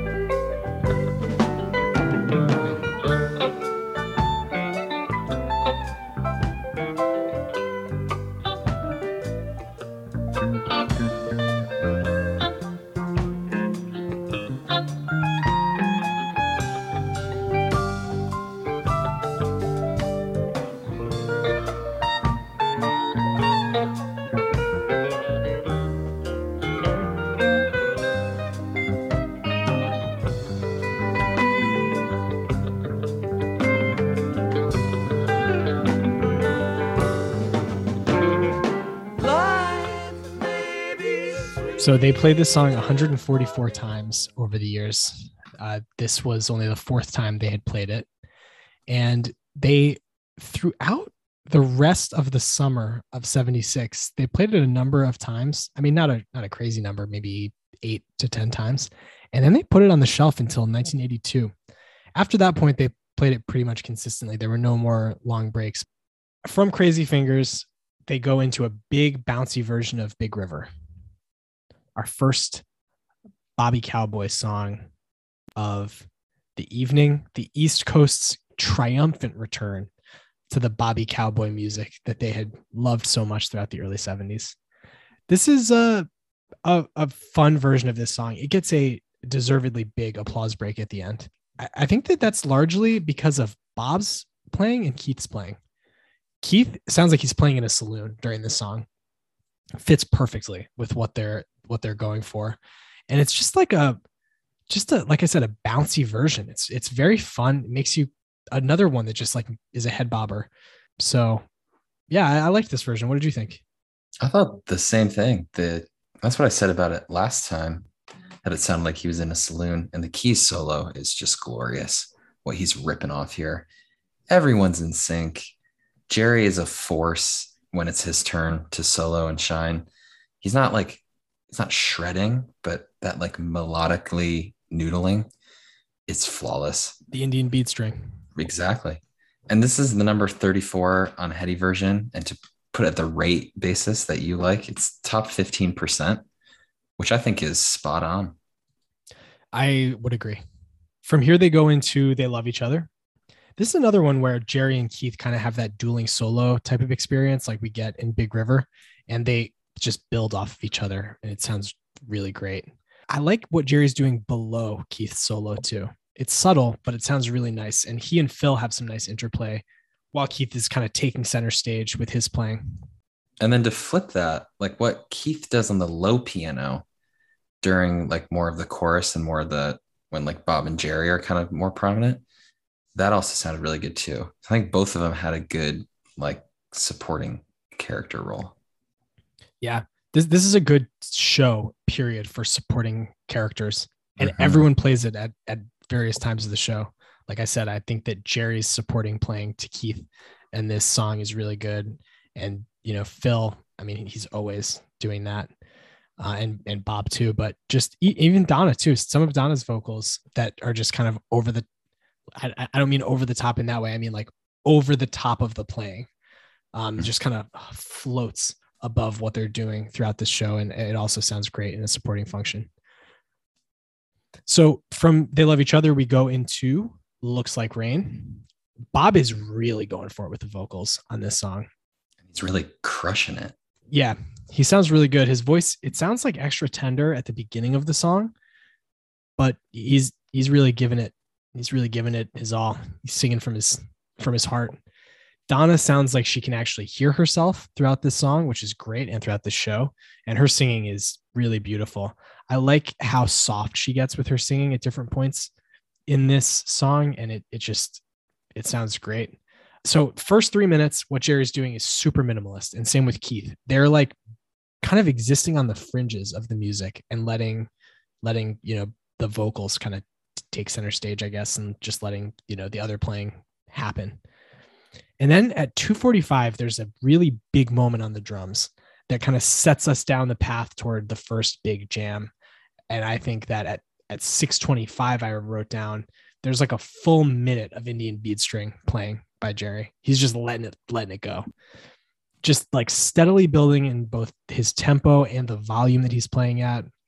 And it's just a, a great moment in a song that I am on the record as being kind of hit or miss for me and I, I just think that his playing in that moment and the the band's playing throughout the song really puts this like a cut above a lot of other versions of this song.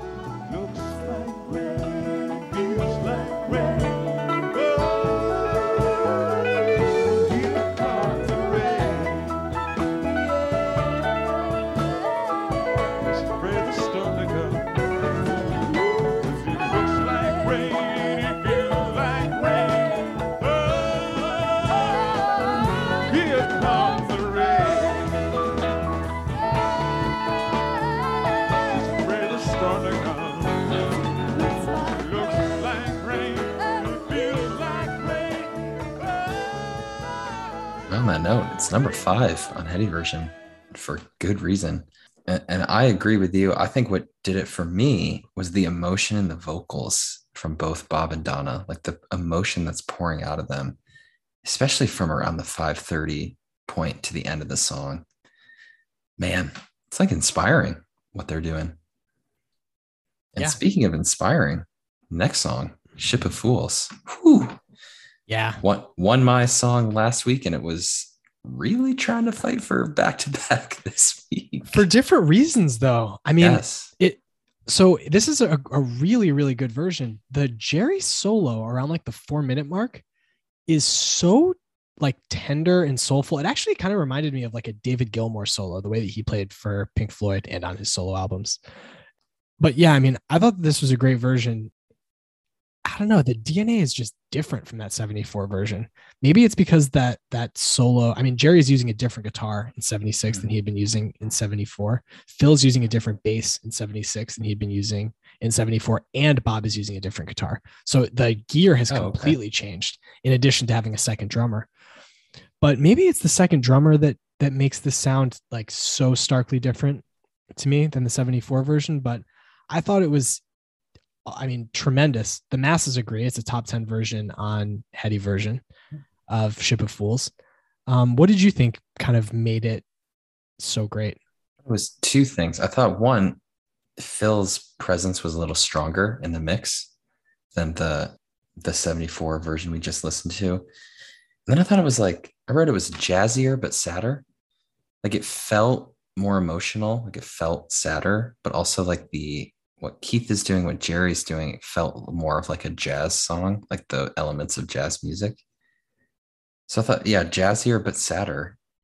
And then Phil being a little not louder, but like a little stronger and coming in hot from underneath made it kind of hauntingly beautiful. I, have nothing to add. I think that's great analysis. That that was the second to last set. Excuse me. That was the second to last song of set one. The last one is Promised Land. You can hear Phil call this song. He says Promised Land. Mm-hmm. And so it's kind of interesting to me that that was his call. But I mean, it sounds great. Jerry's playing for like the first half of this song just feels so effortless. It's like, I mean, it's it sounds great, but it also just sounds like he's not even trying, and he sounds so great. I mean, this is a song that we've talked about a lot. The Dead played it a ton, but I, I thought this was a, a good version. Thought it was zippy and upbeat. Bob and Keith stood out. I didn't have much more to add on that. Yeah. Um, and it launched us into the set break. Yeah, and maybe that's why I also didn't have a ton of notes is because I knew what, what was coming next, and I was Mm. so excited about it that I was just kind of like, "Let's go, let's get into it." Um, but yeah, this brings us into the set break.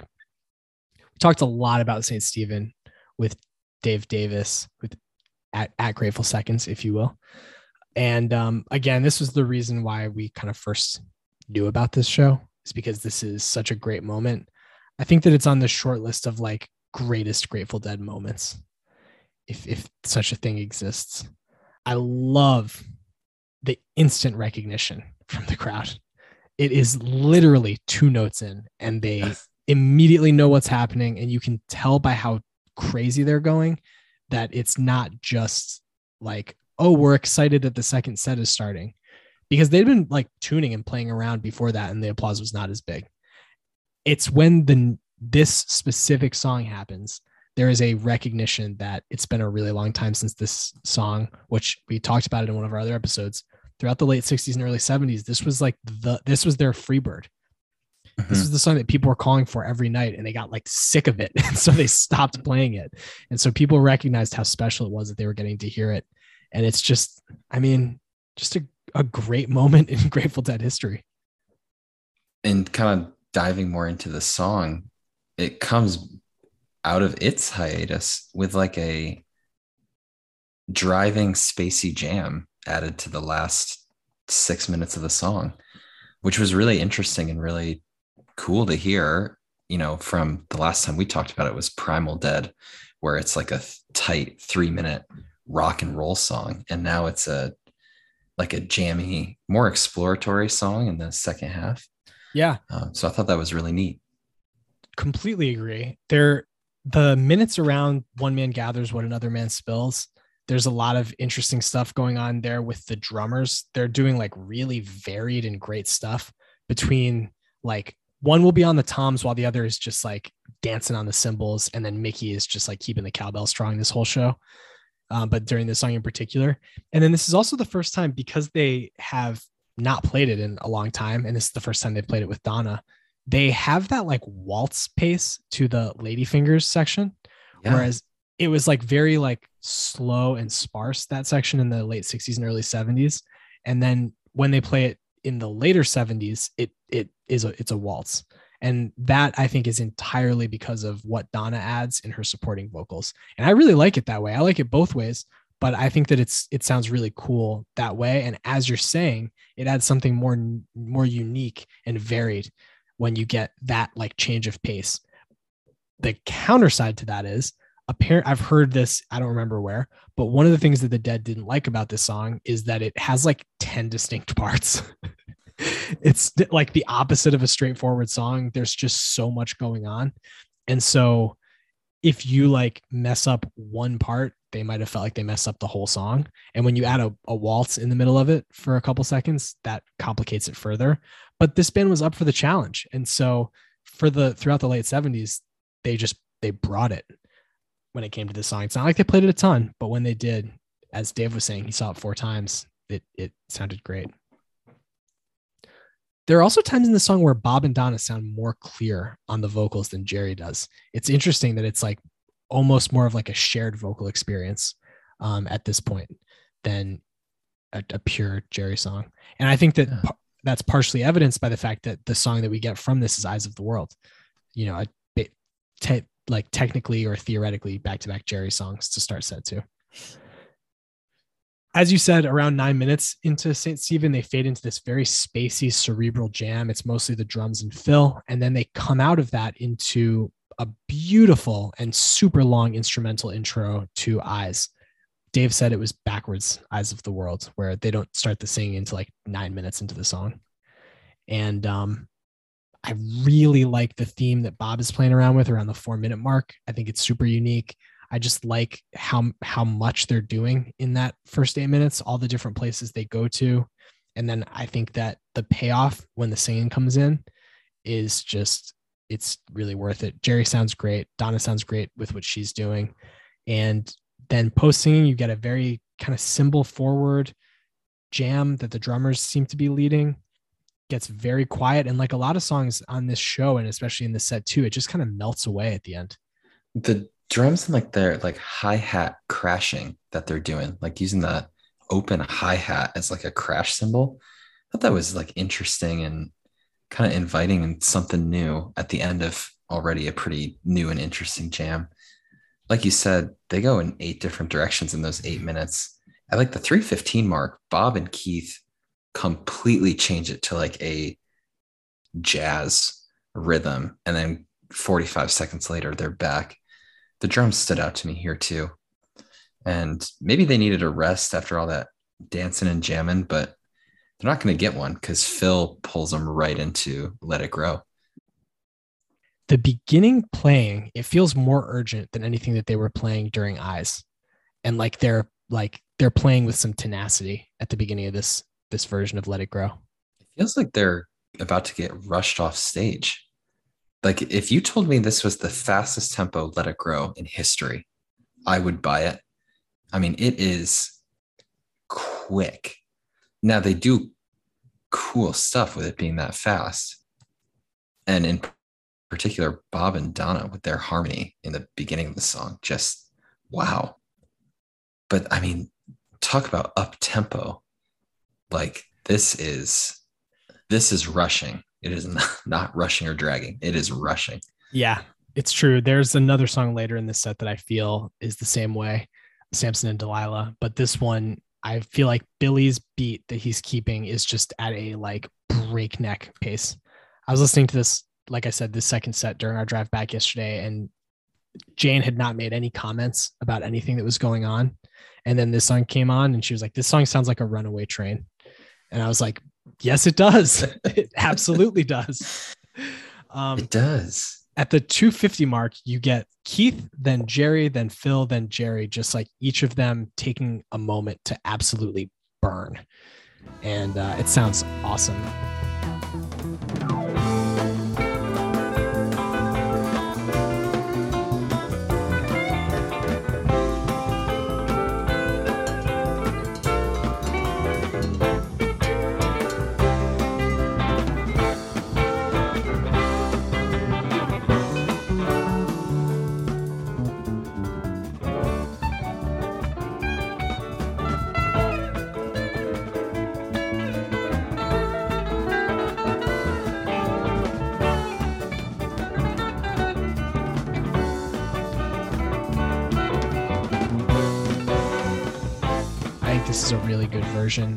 Grow. The full weather report suite that we saw and heard the last time we talked about, or the last time we talked to you guys um, on this show, I think that this stands in stark contrast to that to that song. Big time. So this is, is something I don't think we've ever said before. We've always been saying we like the versions we listen to and they're a little underrated. This is the number 14 version on Heady version. And this up tempo pace is not bad, but I think it's a little too high. When we got the recommendation from Devin Murphy, shout out, that Cincy show in 85, that was the number 15 version on Heady version. I think that was better than this. This wasn't bad, but I think the breakneck speed it didn't work as well in this song as it does with others. Like you talked about Samson and Delilah, and we're going to talk about how it's that way. That works for that song.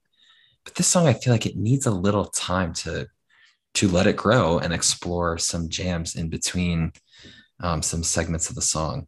Yeah, it's interesting the the like trajectories of the song and the one before Eyes of the World. This was the only time they ever played Eyes into Let It Grow. By the way, Mm, they go very on cool. yeah they go on different trajectories because if you hear eyes from like especially 86 it's like what just happened this song it's like this song sounds like the audio embodiment of cocaine in 1986 eyes.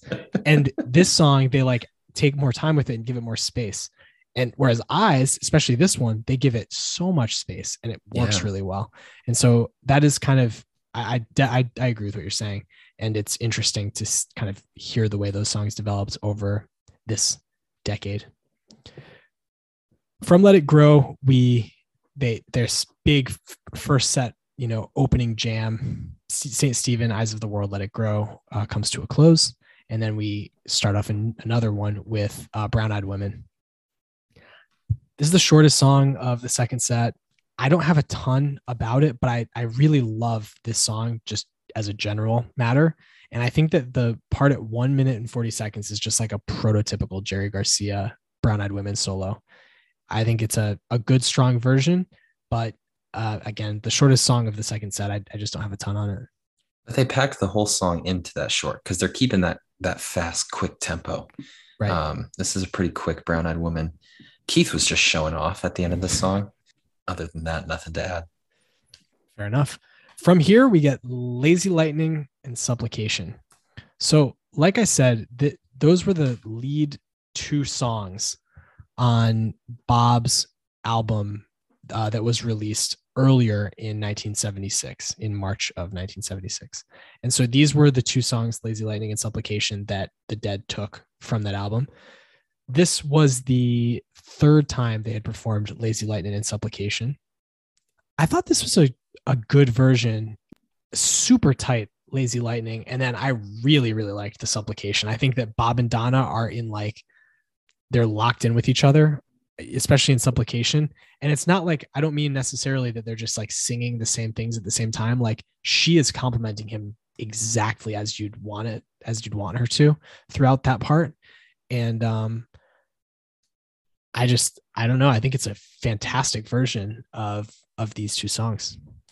Well the masses agree that it's the number 17 combo on heady version. And what i'm about to say is is not a bad thing I think personally, I think this was the low point of the show, but wow. not in not in like these songs were bad. Like that's that's like a testament to how good this whole concert was. Like I thought, uh, this was you know this was the part that it was a really good combo, but I felt was the low point, and yet it's still kind of rated that high by the masses. And I agree, it should be rated that high. Like that more of a testament to how strong this show is than like how weak air quotes these two songs are. Because they're not. They're they're moving and grooving. I was digging the keith space jazz keys like that like echoey effect he had in supplication. Do you um, think that this is potentially a top 10 grateful dead show that you've ever listened to? Yeah. Oh yeah. Yeah i think that this is on like my mount rushmore of grateful dead shows. Wow. For real. I mean, th- I mean, it's well deserved. Yeah, they just don't miss with this with this show. And then the combination of that of how great these songs are with a really good set list. I mean, which I don't really care about as much. I love so many songs by the Grateful Dead that set list strength, quote unquote, alone is never going to like make or break a show for me. But the fact that it's so good from top to bottom and you have these unique things happening and then also as i said in my opinion the greatest moment in grateful dead history with saint stephen i think just puts it into that stratosphere for me. So i, I agree with you um, that any any statement about it being the low point should not be viewed as saying it is a low point just in the big picture of how great this show is but I'm going to tell you what my low point is in a, in a couple songs. the next song is certainly not the low point, though. It is High Time, revived for the first time since July 12th, 1970, which is the longest break they would take with this song from the time it was introduced until 1995.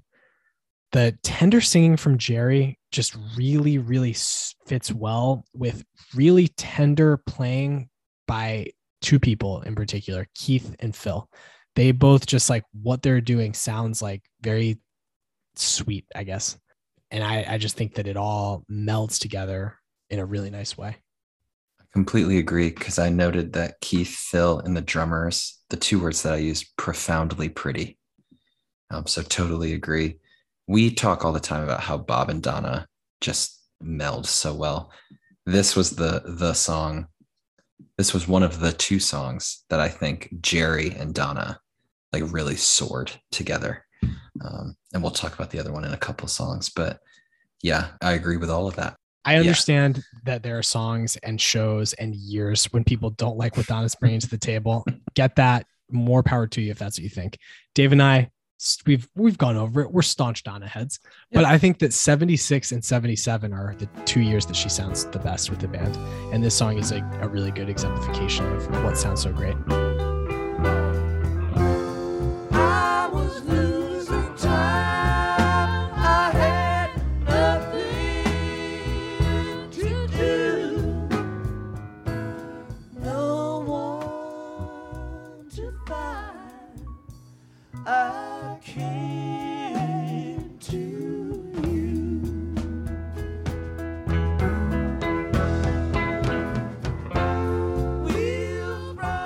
The next song, Samson and Delilah, this was only the third time they'd ever played it and the first on the East Coast.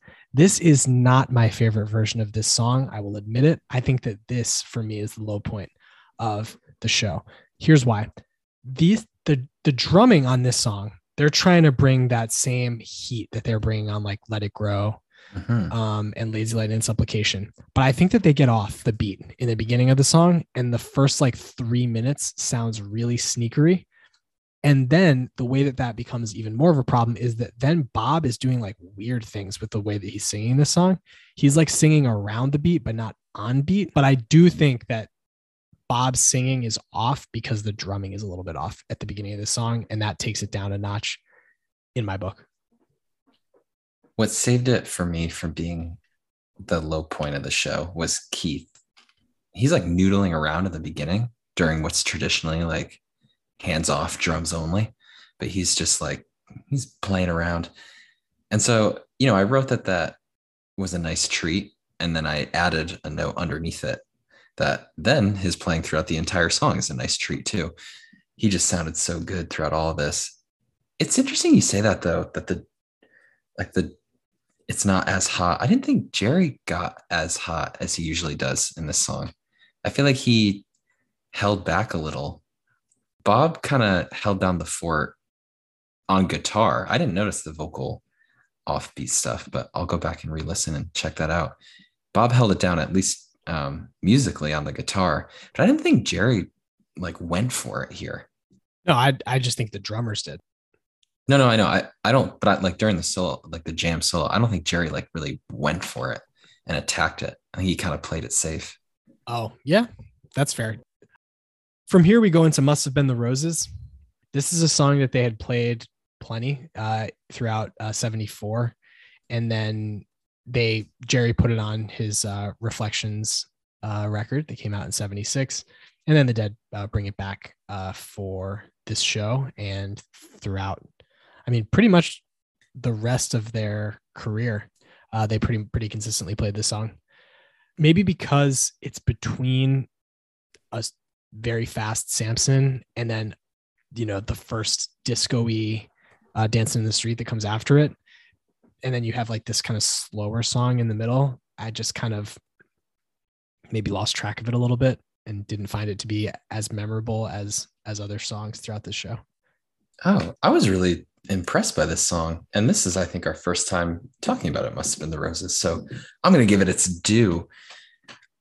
I think this song is Jerry's vocal peak of the show. wow Like, I think this is where he truly soared, and Donna yet again in harmony with him. I thought this was their, like, their high point of the show. The two of them together was here.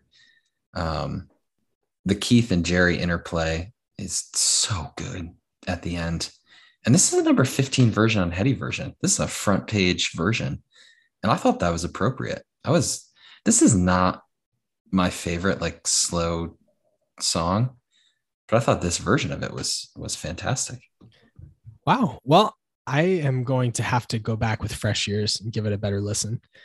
And it, it might be partially because I agree with you. It's it's not my favorite of like the Jerry ballads. Yeah, like uh, up front, I I usually I I don't seek this song out. That's how I'll put it. Yeah. But I was really really liking this version by the end. Yeah, and I, I do seek out High Times and Wharf Rat. I think that I really Mm. like both of those songs, and so maybe maybe that's why just you know personal biases and preferences come into play. The next song is Dancing in the Street. This was the first time they had played it on the East Coast with this new disco arrangement that they played throughout the late 70s. You get Dancing in the Street in the late 60s, early 70s with the one arrangement that they play it considerably slower than this. And then they completely reworked it.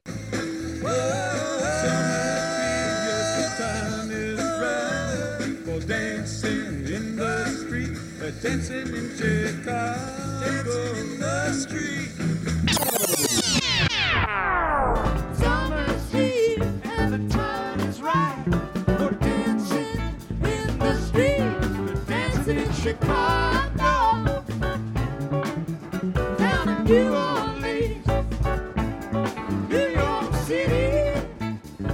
This is what I was saying earlier about disco really taking the nation by storm.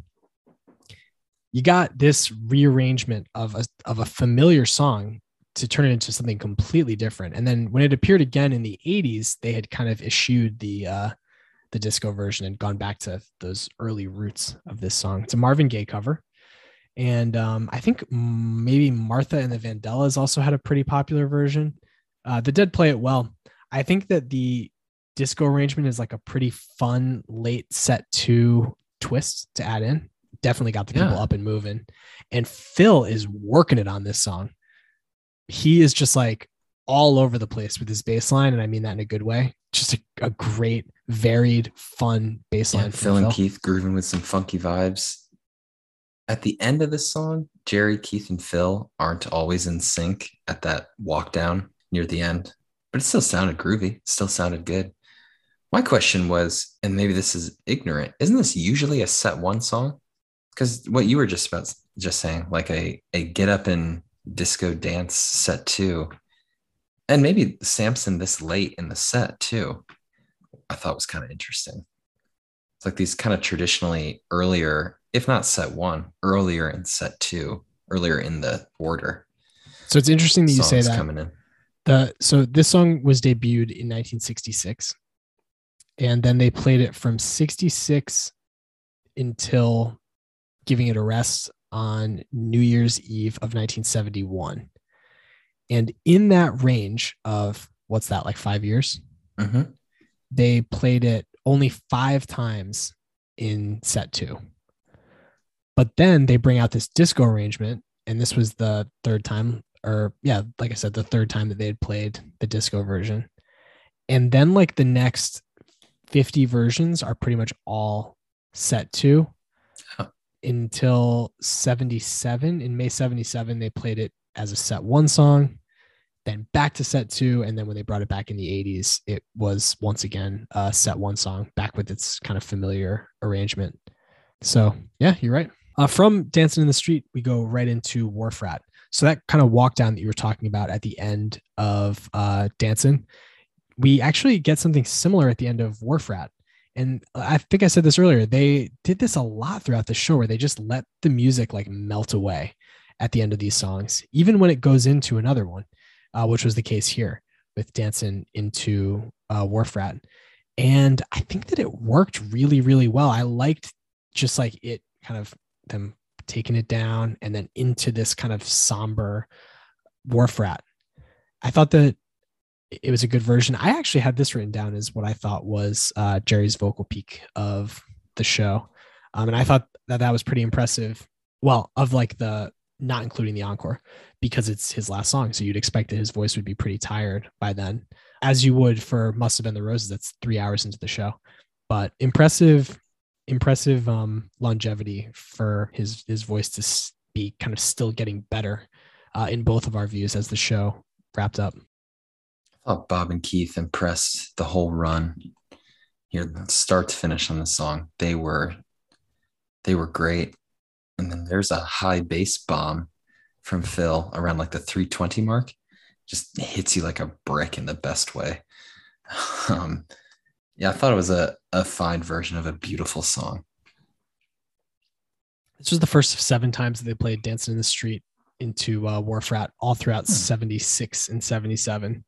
Strange bedfellows, but I, I think that it it works in a kind of similar way. All of those except for one were in set two, kind of in a similar way to what we would get with a Jerry Ballad later on in the Dead's career, where you'd get, you know, the jam or space and then Jerry Ballad.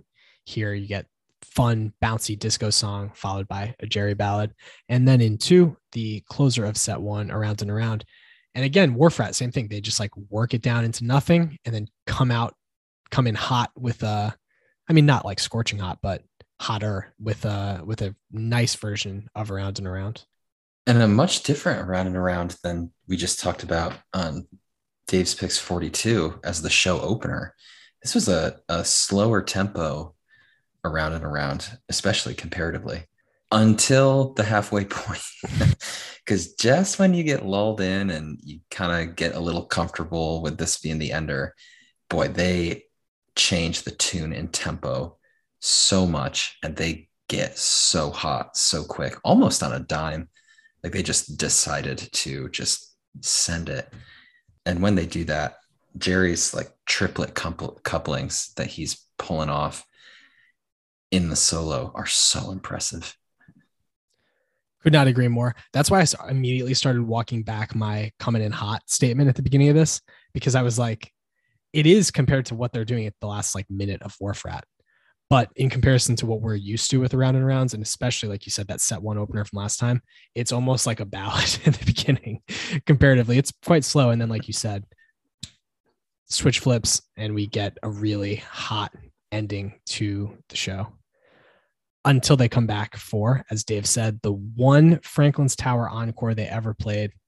It's the top 10 version of Franklin's Tower on Heady version, deservedly so. It is just silky smooth. We talked about this with Zach Cropper when we talked with him about how a lot of the 77 shows can feel like they're like smooth to a fault. Mm-hmm. This I didn't feel that way about. It's just like Jerry singing is super sweet and the playing it feels like they just don't take a single misstep throughout the entire song they're just like on it from beginning to end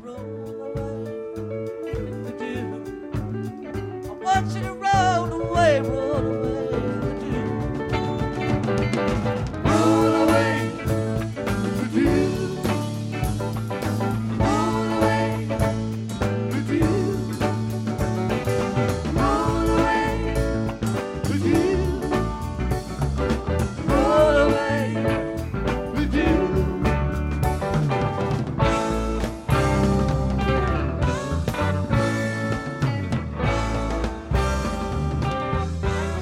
We heard uh, Dead and Co. You heard it in person. They then played this song without help on the way in Slipknot last summer.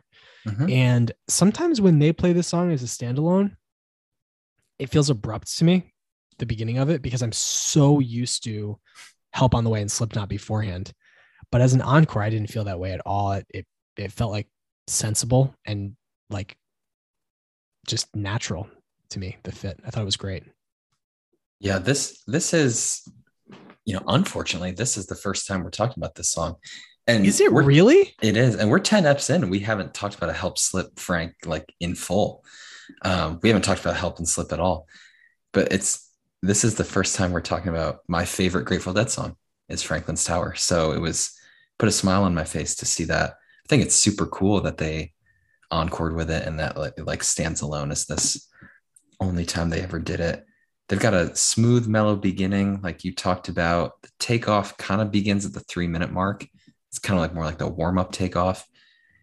They go into like a scorching mid outro jam, like seven minute mark. And then they, they build and build, and then they get soft, and then they build again um, until Jerry ends it all and says, See y'all later on.